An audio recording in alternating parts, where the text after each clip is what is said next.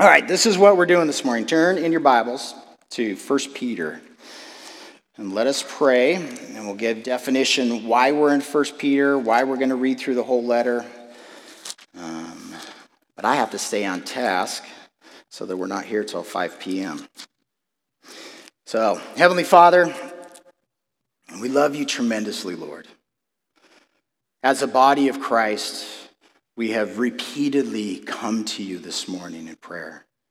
We have repeatedly talked about you, your holiness, your beauty, the wonder of you, who you've demonstrated yourself to be in our lives, how you've changed us and transformed us and caused us to grow, Lord, how you've blessed our community here, Lord, this, this gathering of believers in Jesus, how you've built our relationships, how you've used each other uh, to, to sharpen us, Lord. We're very thankful and we're humble. So thank you for giving us this day to gather to worship you. Thank you for giving us this day to, to gather and to sit at your feet. So we ask that you would give to us your spirit so that we would have the ability to hear your voice, to know what you're speaking to us individually, to know what you're speaking to us as a body of Jesus, so that we'll know how to continue to bring you glory and honor in every area of our lives, Lord. Help us. It's in Jesus' name we pray. Amen. All right, so this is what's going on. So, most of you know we are traveling through the book of Acts. The first half of Acts, much of the emphasis is upon Peter. Last week we were in chapter 12 where you have Herod Agrippa arrests the apostle James and has James executed. He then arrests Peter and God miraculously de- delivers Peter out of prison. So that gave me pause and just asking the question of we don't know why God allowed James to die and why he saved Peter. We can't give definition to that other than it's under God's sovereign will and under his sovereign choice in both of those men's lives and bears testimony that God is in control over our lives. James was done and he finished his race well. Peter, on the other hand, he was given an extra 20 years. So, as we sat in Acts chapter 12, it's roughly 10 to 15 years after Jesus ascended to heaven. We know the date that Herod Agrippa died, it was in 44 AD. So now that we're sitting in 1 Peter in this letter, we are fast forwarding in Peter's life 20 years. The Lord preserved Peter's life for 20, another 20 years. Clement tells us, he's an early church father, that Peter was crucified upside down through Roman persecution. He was still ended up being executed by an oppressive government. But the Lord preserved him for 20 years. So not only in those 20 years did Peter spend his life continuing to serve the Lord, continuing to go place to place, sharing the gospel, strengthening the church, the Lord is preserved for us. The Lord, we're told that in the, when it comes to the inspiration of the Word of God, that the Holy Spirit came upon men. That He is the one inspiring their minds and their hearts as they're pinning down these words, using their culture, using their personality, using their circumstance. So we have faith and we have trust and we have confidence that the Holy Spirit moved upon Peter's life to write this document to churches who needed to be encouraged in the culture in which they lived, in a culture that was in opposition to their relationship with Jesus. Just like we live in a culture that is postmodern, that is post Christian, our culture stands in opposition to our relationship with Jesus Christ. So when we sit in this letter, it's encouragement. The Lord has preserved it for all generations, for all Christians, regardless of the culture that they find themselves living in, to find encouragement. Much of this letter, as we travel through it, is going to deal with suffering the suffering that comes from the culture, most of it from the outside, from the devil, even.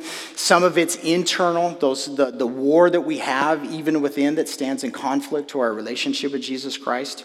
So, as Peter's encouraging the body, we're going to sit in this entire encouragement. But at the very end, I want, to, I want you to see this because I want you to to know what Peter says that he's writing about at the very end in chapter 5, verse 12. Peter makes this comment that I have written to you briefly, exhorting and testifying that this, what he has spoken about in the entire letter, this is the true grace of God in which you stand. So as we travel through all of his words, keep that as the umbrella over what we're reading, keep that as the foundation that he's talking about. This is the true grace of God in your life as a follower of Jesus and in our life, in our community as followers of Jesus together, in the midst of the overall culture in which we live. Now, I made mention, I, was talking to Jeremy about this before we even started to. Uh, this is hard for us. When you read an email, what do you read? First sentence, maybe the second sentence. You skim through the rest of the document. This is, this is reading through an entire letter like this. This is contrary to what we've been trained in mentally. We usually read very little snippets it's going to take us about 45 minutes to read through this entire letter with seven stops along the way. There's a specific outline to this, there's a specific structure. So as we go through this, for the most part, I'm going to provide very little comment and I'm just going to read. As I read through it, I will add flavor, extra um, words to give definition to behind the words that we're reading. But the goal is I'm only going to stop seven times along the way. And there's these major therefore statements. There's these major exhortations that the rest of the text is focusing on as Peter, under the inspiration of the Holy Spirit, is encouraging the church that is abiding in, living in, dwelling in a culture that stands in every way in opposition to who they are as Christians, which means as followers of Jesus. So here we go. 1 Peter 1 says, Peter, an apostle of Jesus Christ, to the pilgrims of the dispersion, pilgrims is sojourners, people who are traveling, and these of the dispersion, they are temporarily residing outside of their true homeland. Sit in that definition. We are temporarily residing right now outside of our true homeland, which is in the presence of God for all eternity. To the pilgrims of the dispersion in Pontus, Galatia, Cappadocia, Asia, and Bithynia, modern day Turkey, elect, chosen, picked out according to the foreknowledge of God the Father, in sanctification of the Spirit, for obedience and sprinkling of the blood of Jesus Christ, Father, Spirit, and Son, our God. Grace to you and peace be multiplied. Blessed, praiseworthy be the God and Father of our Lord Jesus Christ, who according to his abundant mercy has begotten us again to a living hope you mark your Bible, circle hope. It's what this much of this document is about. The confidence, the expectation that we have in Jesus. Begotten us again to a living hope through the resurrection of Jesus Christ from the dead. To an inheritance incorruptible, literally imperishable, and undefiled, and that does not fade away, reserved in heaven for you who are kept by the power of God through faith for salvation, ready to be revealed in the last time. Not only are we saved, but there is a salvation coming. Verse 6 In this you greatly rejoice, though now, for a little while, if need be, you have been grieved and distressed by various trials, by diverse different kinds of tests that the genuineness of your faith, being much more precious than gold that perishes, though it is tested by fire, examined by fire, may be found to praise, honor, and glory at the revelation of Jesus Christ, whom, having not seen, you love. Though now you do not see him, yet believing you rejoice with joy inexpressible and full of glory, receiving the end of your faith, the salvation of your souls. Of this salvation, the prophets have inquired and searched carefully, who prophesied of the grace that would come to you. Speaking of those prophets in the Old Testament, searching what or what manner of time the Spirit of Christ who was in them was indicating when he testified beforehand, notice this, the sufferings of Christ and the glories that would follow. It's a major theme through this. The sufferings of Jesus Christ his death on the cross, the glories that would follow, not just his resurrection and his ascension, but his return. Our lives imitate his life. We travel through sufferings, many different kinds of sufferings in this life, but there is a glory coming that will follow at the revelation of Jesus Christ.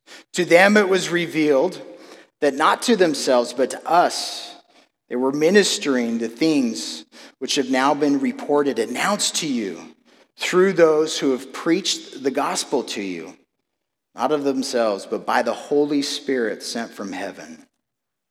Things which angels desire to look into.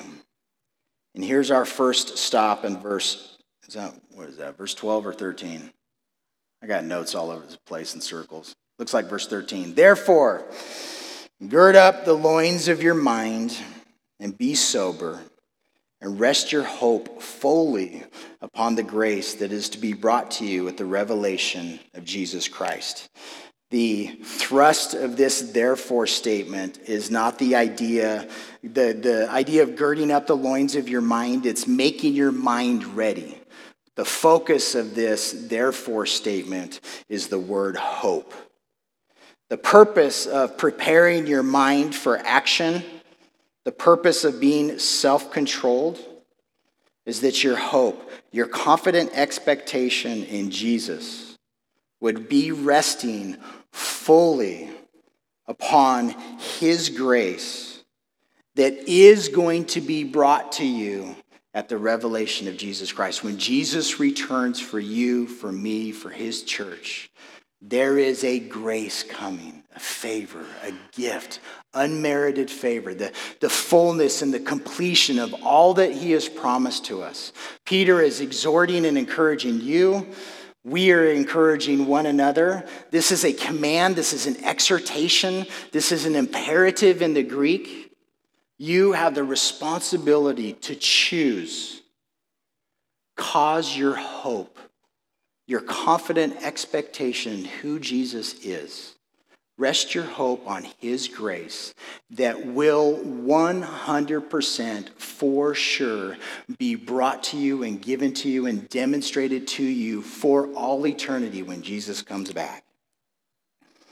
As, verse 14, obedient children, not conforming yourselves to the former lust, to your former desires as in your ignorance.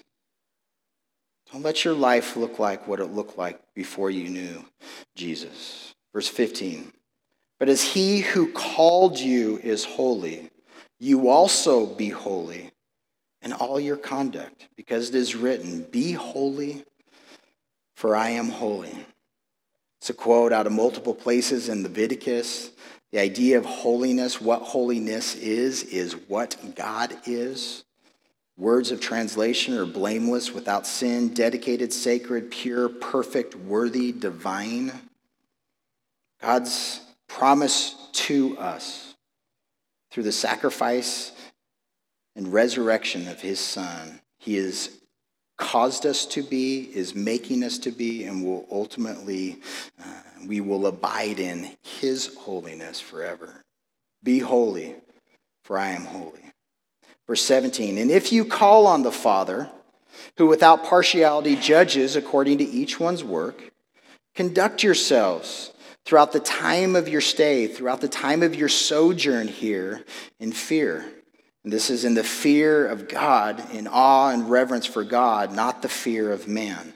Knowing that you were not redeemed with perishable things like silver or gold from your aimless conduct received by the tradition from your fathers, but with the precious, with the costly, with the valuable blood of Christ, as of a lamb without blemish and without spot.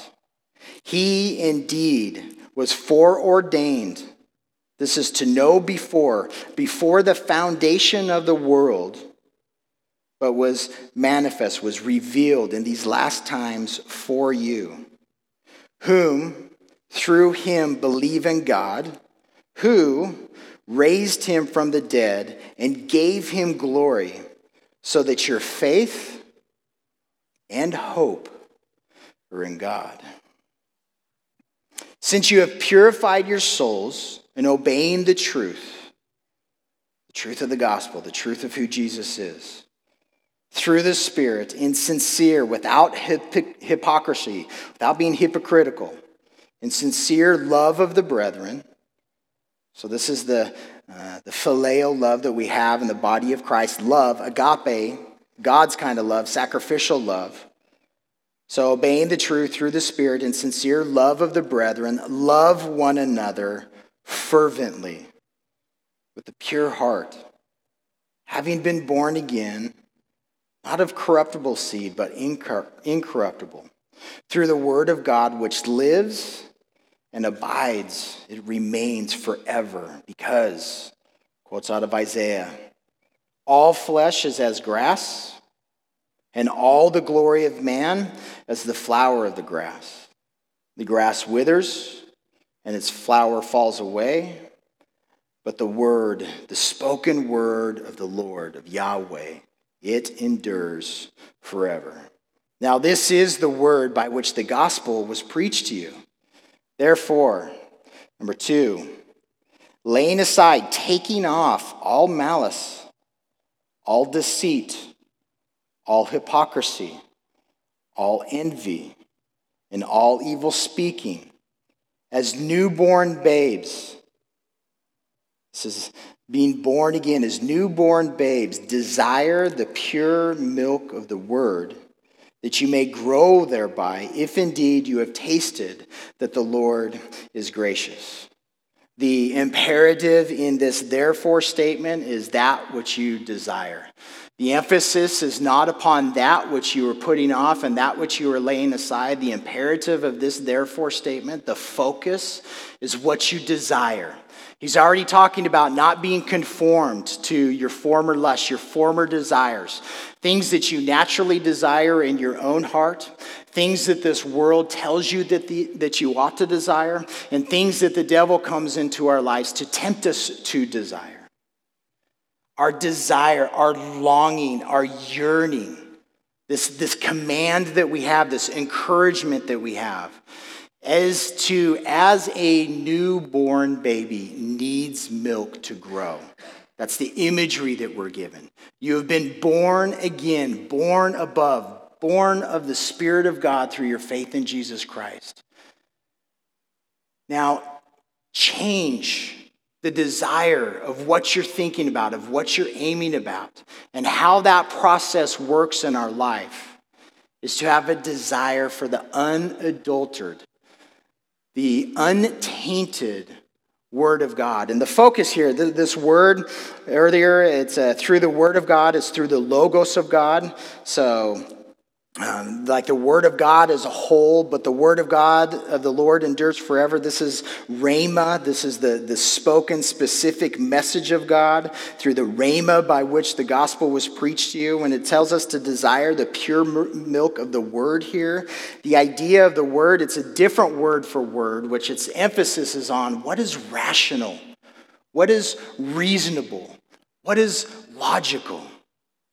And again, the entire Word of God gives us definition for what is reasonable and rational for us to desire and long. It gives us what is reasonable and rational to help us grow and mature into the image of Christ.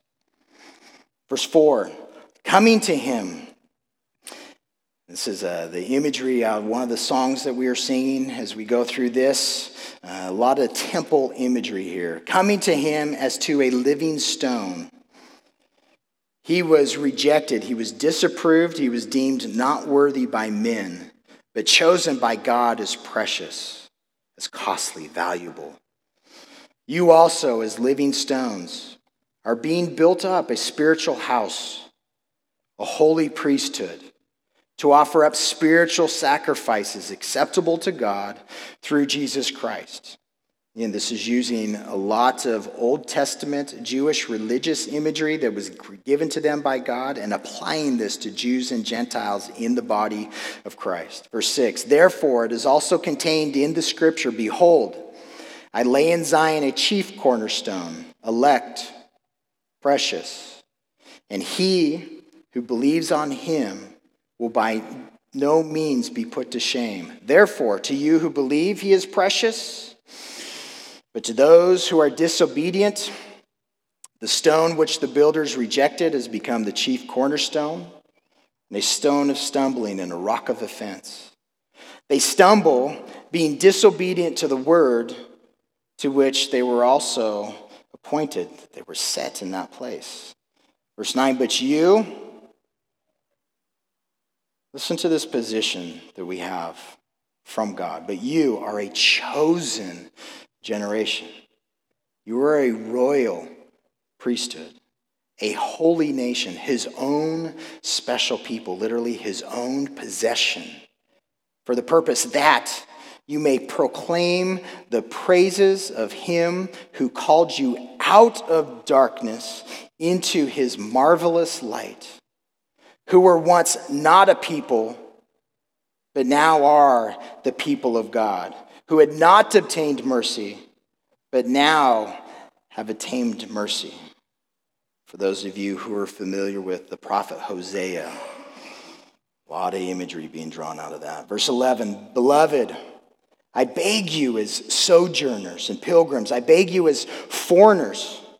You, we now, in the, as Christians, we dwell in this world just like as a foreign person, as somebody who has come from another nation is dwelling in a nation that is not their native land. We are sojourners, we are foreigners, we are temporary residents, sojourners and pilgrims. Abstain, literally distance yourself from fleshly lusts which what? Which they war against the soul. Having your conduct honorable among the Gentiles, that when they speak against you as evildoers, they may, by your good works which they observe, glorify God in the day of visitation. And this again, this is him this is Peter addressing their cultural context. And for us, we could sit in this in our cultural context. And here's the next therefore. So the third therefore statement is submit yourselves. The imperative here, and that travels for almost the next chapter and a half, is under this umbrella and this foundation of what it means to submit ourselves. And before we go any further in the conversation, if you want to know what submission looks like and you want to know what submission is defined as, we look at Jesus and Jesus alone.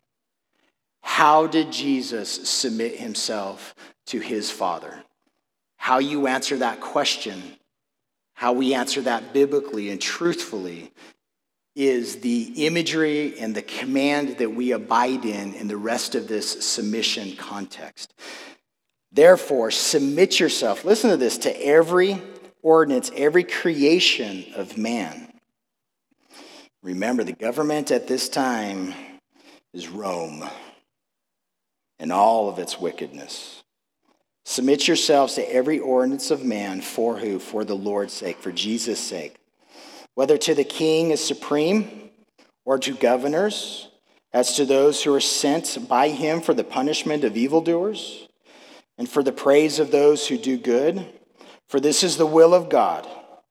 Repeated theme through this letter, talking about what the will of God is for our lives. That by doing good, you may put to silence the ignorance of foolish men. As free, literally, not as a slave, yet not using liberty as a cloak for vice, as a cloak, as a cover for wickedness, but as bondservants, as slaves of God. Language here, very specific.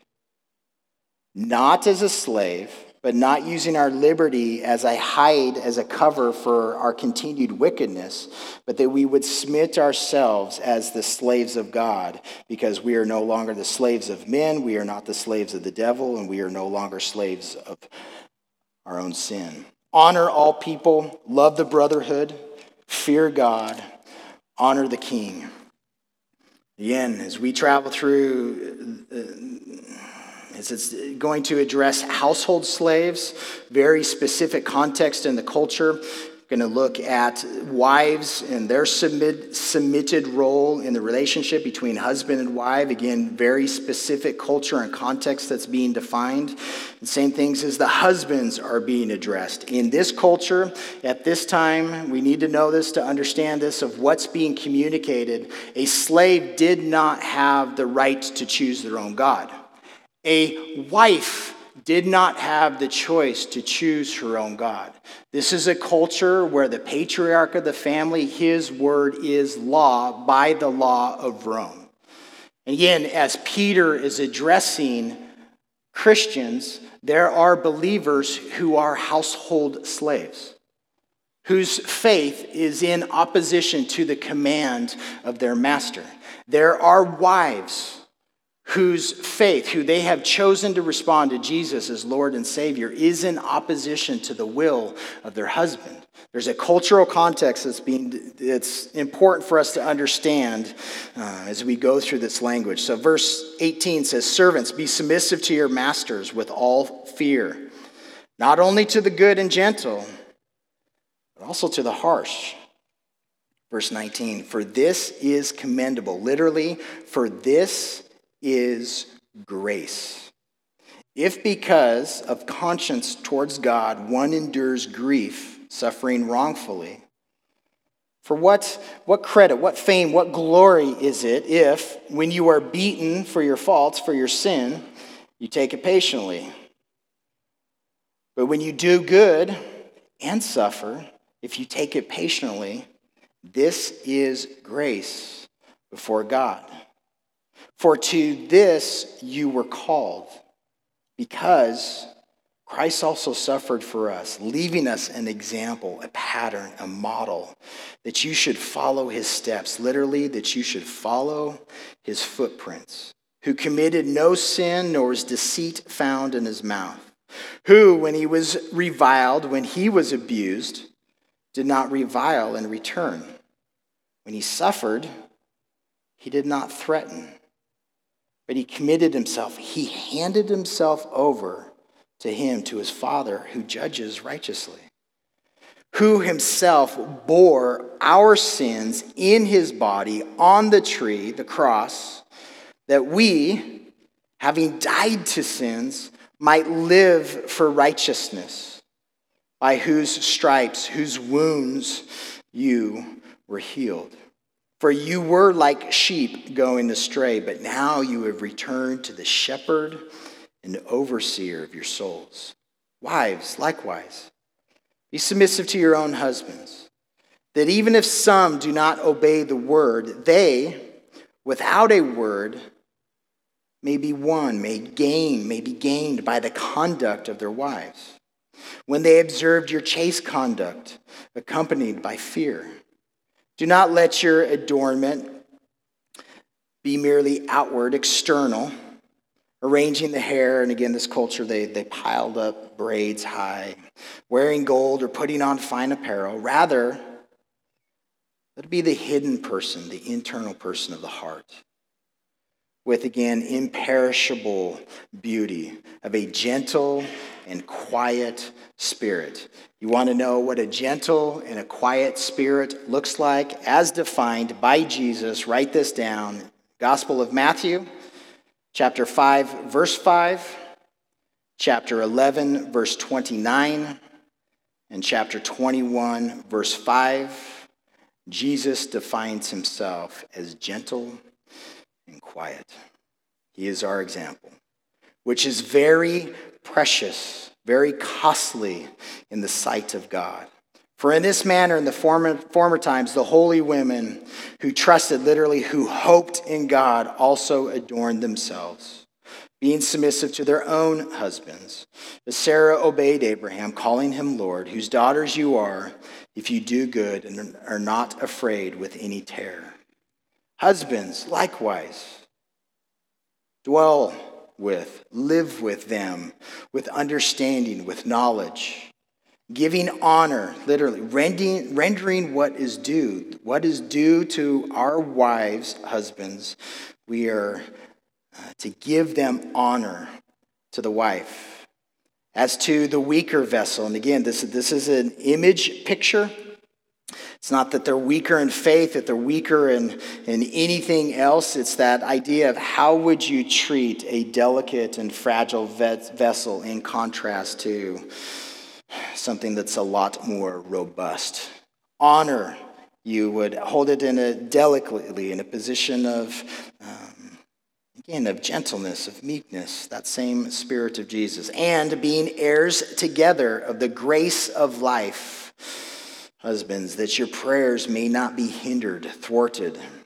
Finally, in verse 8, halfway through the letter, all of you be of one mind, having compassion for one another, being sympathetic to each other. Love as brothers. Be tender-hearted, be courteous, literally humble, not returning evil for evil or reviling for reviling, but on the contrary, blessing knowing that you were called to this, that you may inherit a blessing. For he who would love life and see good days, let him refrain, cease his tongue from evil and his lips from speaking deceit. Let him turn away from evil and do good. Let him seek peace and pursue it. For the eyes of the Lord are on the righteous and his ears are open to their prayers. But the face of the Lord is against those who do evil. And who is he who will harm you if you become followers, imitators of what is good? But even if you should suffer for righteousness' sake, you are blessed. And do not be afraid of their threats, nor be troubled. But sanctify the Lord God. Set the Lord apart in your hearts. And always be ready to give an answer, to give a reply, to give a defense to everyone who asks you a reason for the hope that is in you with meekness and with fear. Having a good conscience, that when they defame you as evildoers, those who revile your good conduct in Christ may be ashamed. For it is better, if it is the will of God, to suffer for doing good than for doing evil. So, you know, as we read through this next, next section here, it's, it's a very complicated passage, and I'm not going to comment on its complexity. Verse 18 For Christ also suffered once for sins, the just for the unjust that he might bring us to God, being put to death in the flesh, but made alive by the Spirit, by whom also he went and preached, announced to the spirits in prison, who were formerly disobedient, when once the divine long suffering waited in the days of Noah, while the ark was being prepared, constructed, in which a few, that is, eight souls, were saved through water. Verse 21 There is also an antitype, literally a copy, a, a, corresponding thing for us, which now saves us baptism. And listen to this definition baptism, not the removal of the filth of the flesh, not just getting wet and taking a bath on the outside, but the answer, the appeal of a good conscience towards God. So literally, this, this, this copy, this, this antitype for us. Baptism through the resurrection of Jesus Christ. We are immersed into him. We are defined that we are dead and buried with Jesus in his death, and through his resurrection, we are given and granted new life who has gone into heaven and is at the right hand of God, angels and authorities and powers having been made subject to him. Our fourth, therefore, therefore, since Christ suffered for us in the flesh, arm yourselves also with the same mind. So the exhortation is to be armed, literally, to make your mind ready to make your mind equipped. Arm yourselves also with the same mind, the mind of Christ. For he who has suffered in the flesh has ceased from sin, that he no longer should live the rest of his time in the flesh for the lusts of men, but for the will of God. For we have spent enough of our past lifetime in doing the will of the Gentiles. When we walked in lewdness, lust, drunkenness, revelries, drinking parties, and abominable idolatries. In regards to these things, in regards to these, they think that it's strange that you don't run with them in the same flood of dissipation, literally the same lavish debauchery, speaking evil of you. They will give an account to him who is ready to judge the living and the dead. For this reason, the gospel was preached also to those who are dead, that they might be judged according to men in the flesh, but live according to God in the Spirit. Our fifth pause here, verse 7 But the end of all things is at hand. Therefore, be serious and watchful in your prayers. Again, the imperative in this, the therefore statement. The word serious means to be sensible and to be reasonable. The word watchful means to be sober, to have self control. Therefore, believer in Jesus, be serious and watchful in your prayers, in your conversation with God. And above all things, have fervent love for one another. For love will cover a multitude of sins. Quote out of Proverbs 10. I love that declaration because how true it is. His love has covered a multitude of sins. As we interact with one another, our love for Him and for one another covers a multitude of sins. Be hospitable to one another without grumbling. As each one has received a gift, literally, as each one has received a gift of grace, a grace gift, minister it to one another. He's given us gifts not for, not for to be consumed on self, but to be in service to our brothers and sisters in Christ.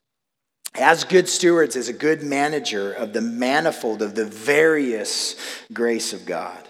If anyone speaks, let him speak as the oracles of God. If anyone ministers, let him do it as with the ability, the strength which God supplies, that in all things God may be glorified through Jesus Christ, to whom belong the glory and dominion forever and ever. Amen. preaching there in the middle. Verse 12 Beloved, do not think it strange concerning, concerning the fiery trial, the burning which is to try you, as though some strange thing happened to you. But rejoice to the extent that you partake, that you share in Christ's sufferings Again, this is when we look at Jesus as the example, how he suffered, suffered in personal relationships, community relationships, government relationships. He's our example. As we follow him, we are partakers of and sharers of his life. That means we will suffer the same things that he suffered. That, when his glory is revealed, you may also be glad with exceeding joy. If you are reproached, if you are slandered for the name of Christ, blessed are you. For the Spirit of glory and of God rests upon you. On their part, he is blasphemed. On your part, he is glorified. But let none of you suffer as a murderer, as a thief, as an evildoer, as a busybody in other people's matters. Yeah, it's kind of humorous that a murderer and a busybody are kind of lumped together in the same list. Verse 16, yet if anyone suffers as a Christian, and we ran across this word in chapter 11 of Acts as the body of believers in Antioch were first called Christians. This word is seen as a definition from people on the outside. Some thought it was just a definition. Some think thinks it was a, a slanderous term. But if any one of you suffers as a Jesus man, a Jesus woman, a Jesus freak, a Jesus person, let him not be ashamed but let him glorify God in this matter. For The time has come for judgment to begin at the house of God. And if it begins with us first, what will the end of those who do not obey the gospel of God? Now, if the righteous one is scarcely saved, literally saved with difficulty, where will the ungodly and the sinner appear? They won't shine. Our sixth, therefore, statement therefore, that those who suffer according to the will of God commit their souls to Him in doing good as to a faithful Creator. And the imperative in this statement is the word commit. It's literally you take your soul, who you are, and you entrust yourself to God. He is faithful. He loves you. He is concerned about you. He is invested in your life. He is constantly speaking, leading, correcting, changing, maturing. Our responsibility, Lord, here is my soul, and here is not just my soul in speech and in attitude, but in the actual actions of my life, committing your souls to Him in doing good, because He is the faithful Creator. Chapter 5. The elders who are among you, I exhort. I, who am a fellow elder and a witness of the sufferings of Christ. Peter watched his trial, he watched the brutality of his scourging. See Peter flee at that moment in, in mourning and his rejection of Jesus. Not sure where he was at the crucifixion, but witnessed his sufferings. Not only that, he was a partaker. He shared in the glory that will be revealed. That is in reference to when Peter, James, and John witnessed Jesus transfigured on the mount. They saw Jesus in his glory, and they knew the glory that was coming. Can't imagine what impact that had in Peter's life. The exhortation shepherd the flock of God, which is among you, serving as overseers, not by compulsion, but willingly, not for dishonest gain, but eagerly, nor as being lords, having dominion over those entrusted to you, but being examples to the flock. And when the chief shepherd appears, you will receive the crown of glory that does not fade away. Likewise, you younger people, submit yourselves to your elders. Yes, all of you, be submissive to one another and be clothed in humility. For God resists the proud, but gives grace to the humble. The seventh, therefore, humble yourselves Humble yourselves underneath the mighty hand of God, that he may exalt you in due time. Love this. Casting all of your care, all of your anxiety, all of your worry, all of your fear, all of the cares of this world that choke out the word of God in your life, cast all of your cares upon him. Why? because he cares for you. He is concerned about you. He is attentive to you underneath the mighty hand of God. Verse 8 Be sober. Again, be self controlled. Be vigilant, means to be alert. Why? Because your adversary, your accuser, the devil, we can't see him, but he walks around like a roaring lion, seeking who, whom he may devour, whom he may consume, swallow up. Resist him, oppose him, steadfast in the faith, knowing that the same sufferings are experienced by your brotherhood in the world. But may the God of all grace, who called us to his eternal glory by Christ Jesus. After you have suffered a while, perfect, establish, strengthen, and settle you. To him be glory and the dominion forever and ever. Amen.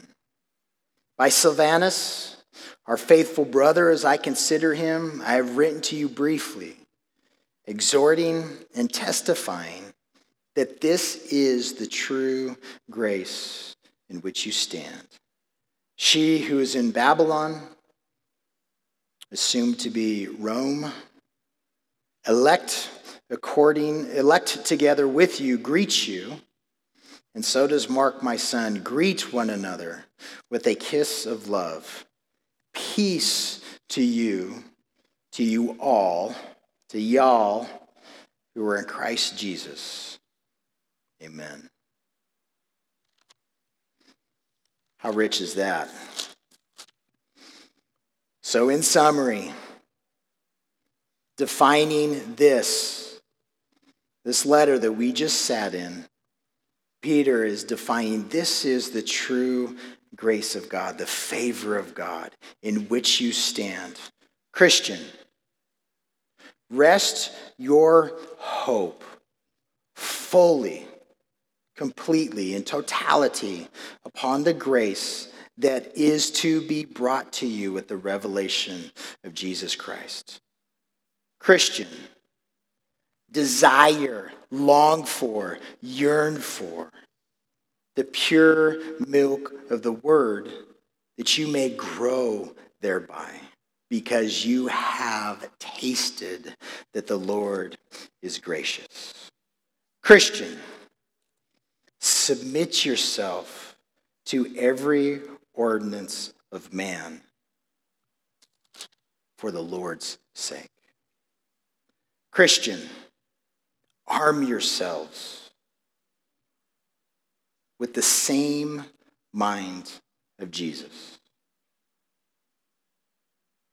Christian, be serious and watchful in your prayers. Christian, commit your soul to God in doing good as to a faithful Creator. Christian, Humble yourself under the mighty hand of God, that he may exalt you in due time, casting all of your care upon him because he cares for you. This is the true grace of God in which you stand. And don't forget, Peter is writing these words to a community of believers that is being opposed in the culture in which they live. Stop talking about Jesus. Stop living for Jesus. Where our commands, our exhortation, in the midst of this world in which we live, we are told that God has called us to a hope in Jesus, a confident expectation that Jesus is not only coming, but the, he is here right now. And all that you are, in your mind, in your heart, your soul, your strength, your energies, your words, your actions. Jesus, we are submitting ourselves to you. We are asking, Lord, that you would receive us continually in to your presence. Not because that we do good things, Lord, but because of your incredible grace. You give to us a favor that we don't deserve. You have given to us a freedom. I am no longer a slave to my sin. I'm not a slave of this world. I am not a slave of the devil, but I am free. God, I'm praying that you would enable me in the liberty that you've given to me, that I wouldn't use this freedom to abuse your grace and to hide sin and to continue to do my former lust.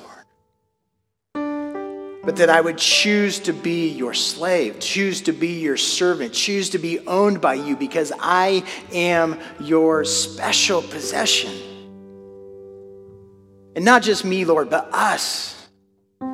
You've made us new people, a new creation, a new nation. Each one of us, male and female, we are your priests. We are here to serve you and to minister to you, to offer you the sacrifice of praise, Lord. We praise you. You are worthy. You are wonderful. We hope in you, Jesus. We expect you to do good. We expect you to change us. We expect you to cause us to be free. We expect you to instruct us and to help us.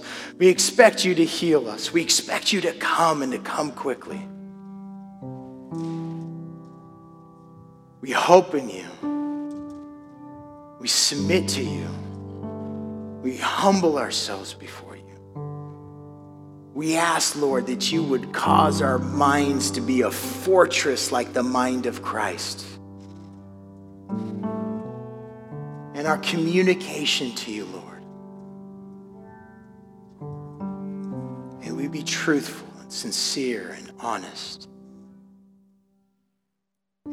confessing our sins and our faults trusting in your forgiveness and your cleansing that you have brought through the sacrifice of your beautiful Son that was the plan A before the foundation of the world.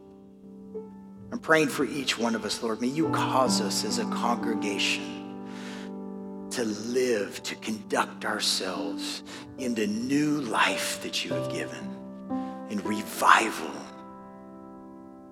in love in compassion, in sympathy, in service, in grace. We stand in your grace and your grace alone. We stand in you, Jesus. We ask that you protect us from the onslaught of this world and from the devil, from our own flesh, the war that's going on internally, Lord. And that you would let us today and for all eternity shine your marvelous light. In the name of Jesus, we pray. Amen.